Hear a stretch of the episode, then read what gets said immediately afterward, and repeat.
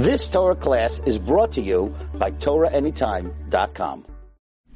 These words should be shelema to uh, Rafael Shlomo ben Galia should be uh, should be very strong, Bezat Hashem, and have a long, strong, and healthy life.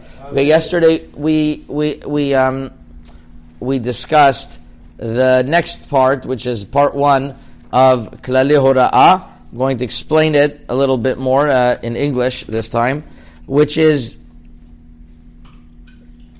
as we established last time, the halachic process is that there were three great giants, the Rif, Rosh, and Rambam, where everybody relied on their psakim. The Rif, we understand, was the first one. He, he pioneered gathering all of the ktavim of the Gemara. And the Rambam did something that nobody else did, that he gathered all of the sections, even things that are not relevant nowadays, but are going to be relevant, relevant Yemot Mashiach, in the Mishneh Torah. And then we have the, the Rosh. Now the Rosh, as we mentioned, was one of the great Rabbanim of Sfarad. Now, the Rosh originally came from Ashkenaz. He was, he was a student of the Marami Rothenburg, who was thrown into jail and eventually uh, died there and refused that they uh, redeem his body. There's a whole issue why they refused to redeem him. So his body was left there for many years and there was already suspicions that the authorities over there would do the same to the Rosh.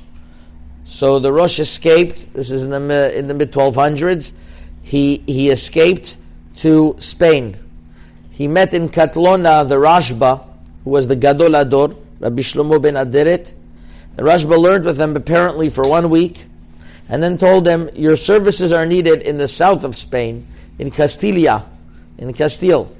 And that's where he went, and he became such a great Rav that everybody um, became very strongly attached to him. As a matter of fact, the Maram, the, the Maharaz Zachut in the Sefer Yochsin Mamash Lishyamud 223 writes, he was Nezer Chachamim, Morenu Agadol, Rabbeinu Asher, Hakadosh, Ben Rabbeinu Yechiel.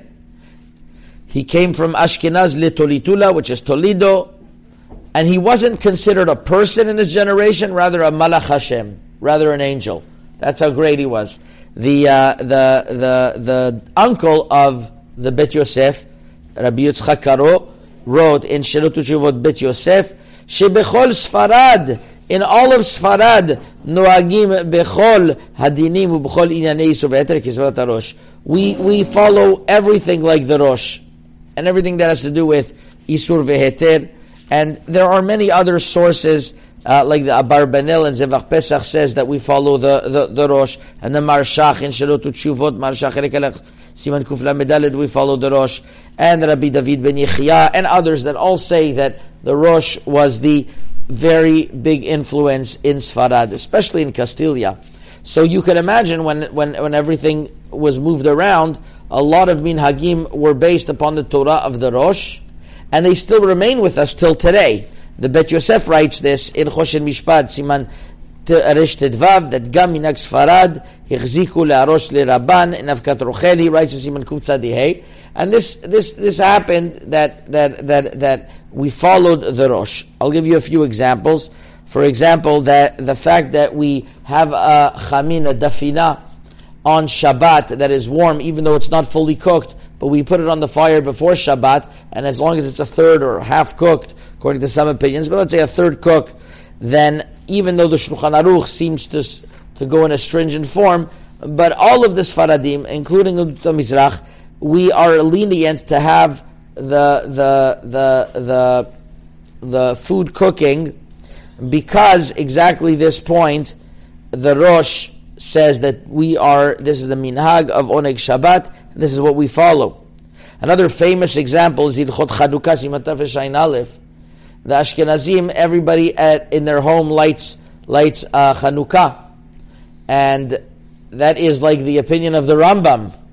And by the Sfaradim, one person at home lights for everyone. That's like the opinion of the Rosh.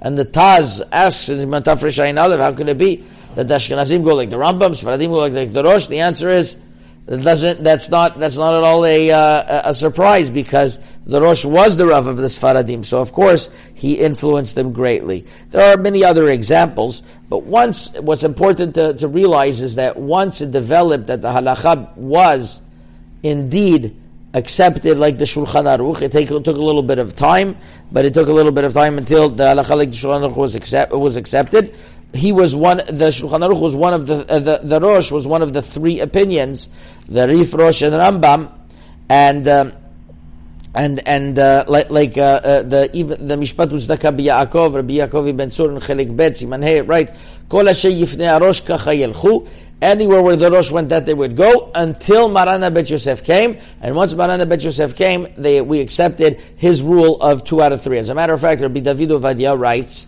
in the introduction to Nagua Am that the the rule of two out of three could have been even before the Shulchan Aruch was in Morocco. The Mari Beirav was the Rav of, of, of, the Bet Yosef taught it, and therefore we find a rule that if you have the Rif Rosh and Rambam follow one thing, even if it's against the Shulchan Aruch, we'll follow like those three opinions. Because we follow the rule of the two out of three or three out of three, and this rule is a very strong rule the two out of three rule, and it, this is why we accepted the, what's written in the Bet Yosef and in the Shulchan Aruch. So that's just the beginning. So Hashem will speak about it more. Chazaku Baruch. You've just experienced another Torah class brought to you by TorahAnytime.com.